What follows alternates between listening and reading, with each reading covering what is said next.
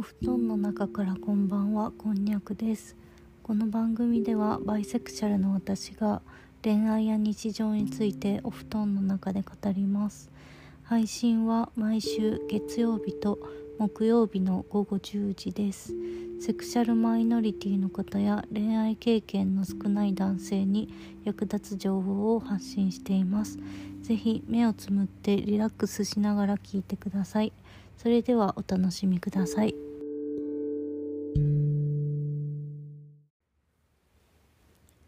て今回は私の失敗談についてお話しします。何の失敗かというとオンラインでの出会いです。私は今まで10年以上オンライン経由でいろんな同性の方と知り合ってきました。実際に会った方もたくさんいるんですけどそれ以上に会うまでに至らなかった方もたくさんいます。ここ数年だと結構すぐ仲良くなって会いたいなって思った人と会えるようになったんですけど最初の頃はまあひどかったですコミュ力もないし話題もうまく触れないからすぐ連絡途絶えたりとかほんまにザラでしたでも長くやってきてきたなりに経験値が増えてきたんです。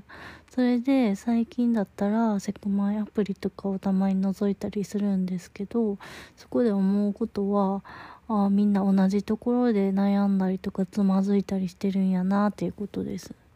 だから今回は私の失敗談をお話しすることで少しでも役に立ったり失敗することって案外怖くないんやなっていうことをお伝えできれば嬉しいです。まず一つ目の失敗なんですけど、無言電話ですね。これ怖いですよね。これは掲示板で知り合ったお姉さんと通話することになった時の話なんですけど、もともと電話がめちゃくちゃ苦手な上に、まあ相手のお姉さんすごいきれいめだったんで、すごい緊張してたんですよね、私。それでいざかかってきてうまく喋れなくってでなんとか名前と挨拶は言ったと思うんですけどそこからもう沈黙ですよね。地獄の沈黙。で結局まあ12分してからかな。もう切ろっかっていうことになってそのまままあ切ってでまあ案の定というかねお姉さんからの連絡っていうのはそこで途絶えてしまったんですよね。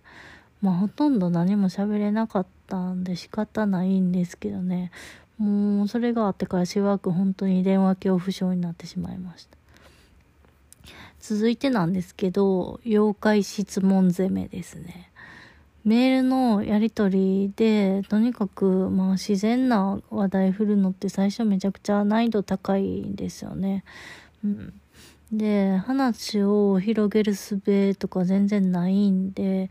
結局、まあ、相手に質問ばっかりしてしまうんですよね。一個質問して答え返ってきたらまた違う質問するみたいな。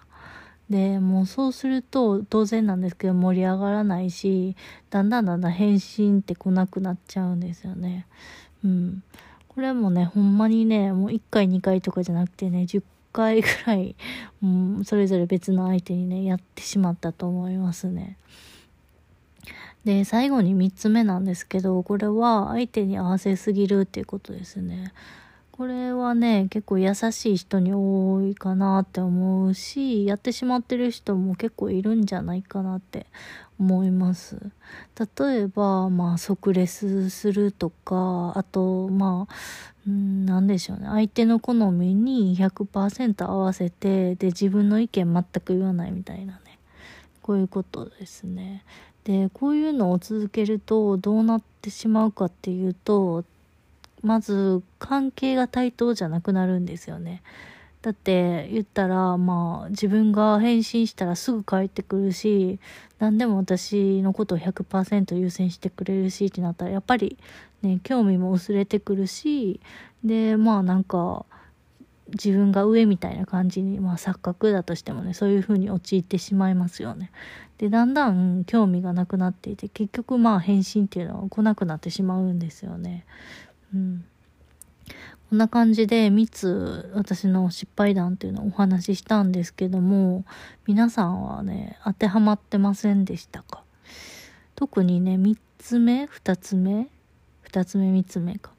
結構あるあるかなというふうに思うんですよね。うん、なかなかね最初から自然なコミュニケーション取ったりとか会話を盛り上げるっていうのはすごく難しいことなんですけど。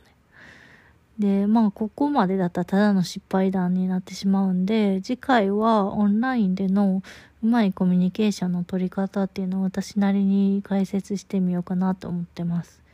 それでは今回はここら辺にしておきましょう。またお布団の中でお会いしましょう。おやすみなさい。